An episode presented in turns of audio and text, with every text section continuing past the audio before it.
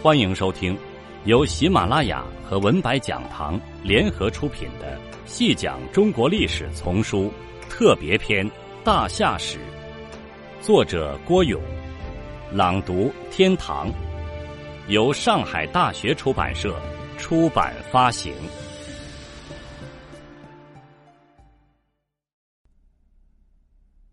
第七集：世界上有多处。被称为人类发祥地的处所，我们可以自豪的向世人宣布，这片相对独立的神州大地已经被证实是人类的发祥地之一。我们不是地理环境决定论者，但是也不否认环境对人类的生存和发展的重大作用，尤其在远古时代更是如此。因此。考察一下这块神州大地是否适宜于早期人类的生存和发展，看来是很有必要的。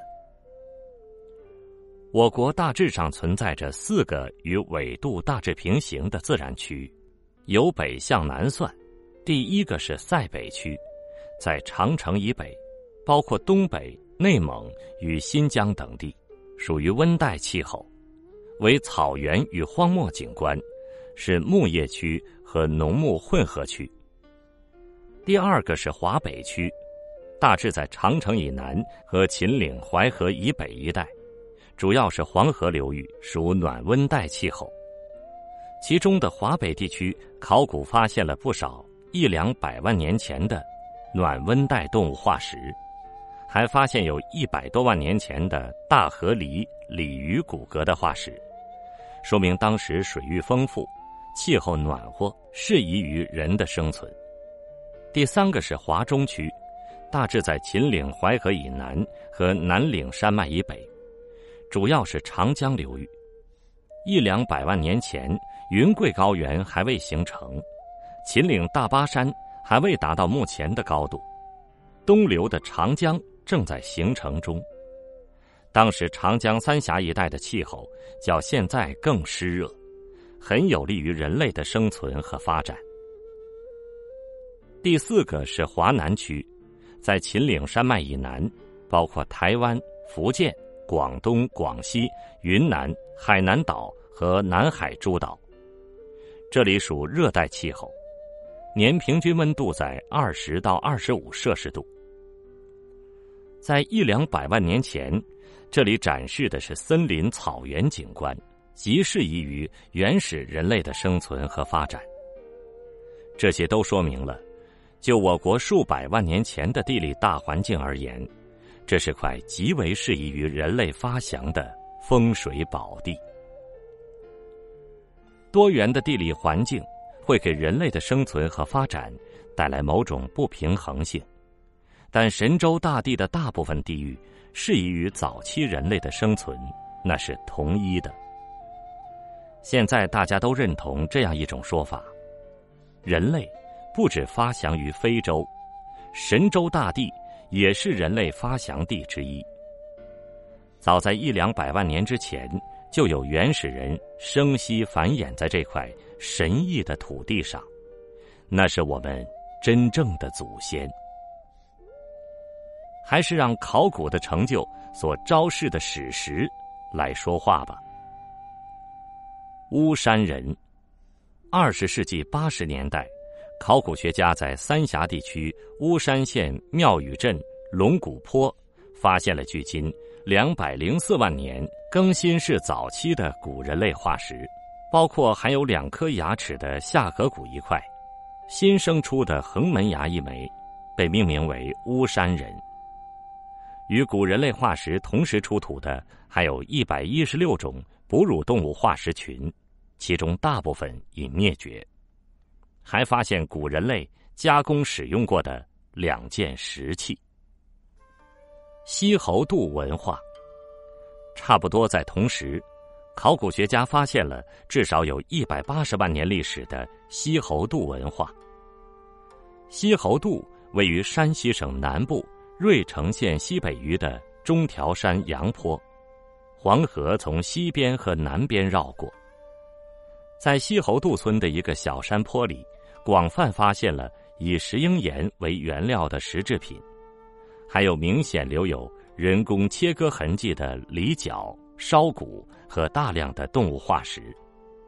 共存动物有鸵鸟、大河狸、兔、纳马象、李氏野猪、桑叉麋鹿、山西轴鹿、平额象、猎狗、山西披毛犀、古板齿犀、三门马、三指马、中古古野牛、粗壮利牛、布氏羚羊、布氏鹿等等。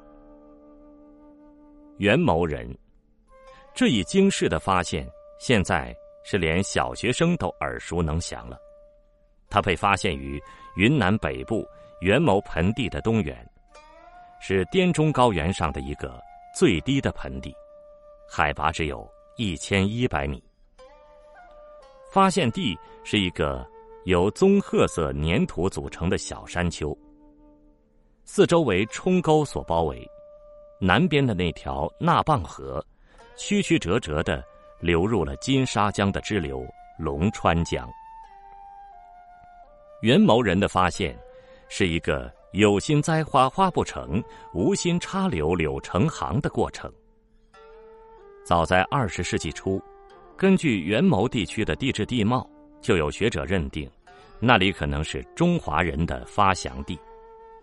于是，很多中外考古学家出入于元谋地区，但始终没有找到。古人类的遗迹。二十世纪三十年代，我国著名的考古学家、古人类学家贾兰坡率队赴云南元谋地区调查，结果也是一无所获。后来国家要建设成昆铁路，就派出地质力学研究所的地质学家钱方、赵国光等一行，组成野外工作队，到元谋盆地进行地质调查。为的还是修建成昆铁路，他们到了只有当地人知名的那个上那棒村，发现该村附近有一座棕褐色的小山丘，山丘四周被纳蚌河冲出了一道道深浅不一的沟壑。也许是出于好奇，他们来到了沟壑旁，竟有了惊世的发现。那是一百七十万年前一位中年男子的两颗上中门牙，还有大量的石制品，石英岩打制的刮削器，也有尖状器和石片。他们已经懂得了用火，这可以一些烧骨和大量碳屑为证。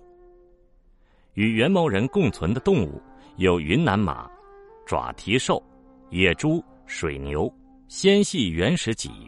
剑齿象、豪猪、竹鼠、猎狗、斯氏水鹿、云南水鹿、山西轴鹿、最后只角鹿等等。元谋人的发现震惊了神州，也震惊了世界。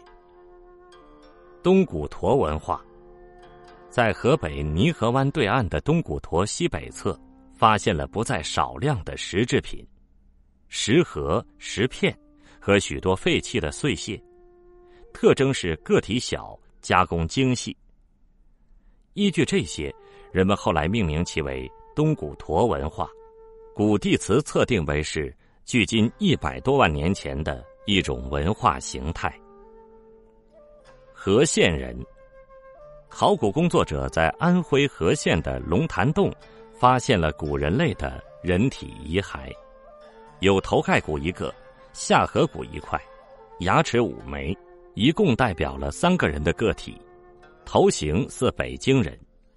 考古学家认为，可能与之后的北京人有着某种血缘的关系。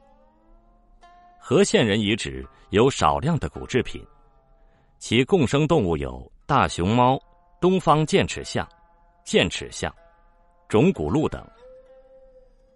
蓝田人。在一九六三年和一九六四年，分别在陕西蓝田县的陈家窝和公王岭发现了距今一百多万年的蓝田人。公王岭在蓝田县城东南十七公里处，是一个小土港，前临灞河，后依秦岭。在公王岭发现了一个比较完整的人头盖骨和三枚牙齿化石。头骨容量为七百七十八毫升。在陈家窝发现了一个比较完整的下颌骨化石，有石制品，但不多，仅三十四件。加工技术比较粗糙，发掘出的共生动物有三门马、大熊猫、粉鼠、李氏野猪、葛氏斑鹿、中国猎狗、东方剑齿象、剑齿虎、中国貘、爪兽、硕猕猴和兔等。这就是我们至今为止所知晓的超百万年的文化根系，这当然不会是事实的全部。大量的神州文化根系的脉络，还静卧在大地的深层，正等待着我们这些炎黄子孙去发掘，去像认领失散的血亲一样找寻他们呢。这些文化根系告诉我们这样一个铁铸的事实。